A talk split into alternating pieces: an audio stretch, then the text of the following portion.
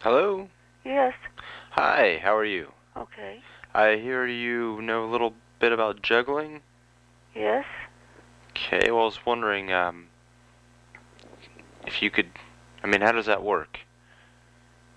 Do pe- do people hire you out or kind of rent you or?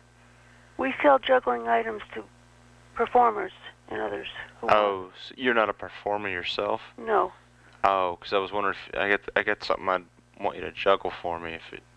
Nope. Would you know anybody that you could turn me on to or? Uh. n- I don't know who who are you? Oh, my name is uh, Bobby. Uh, P Y N, like uh, Nancy. Who are you? Juggling arts. That's your first and last name, or your first name?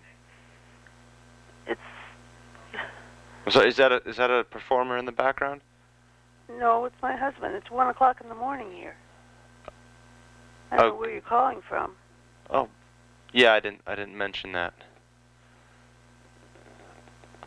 So I got a couple balls here. Can you juggle them for me? Uh, no thanks.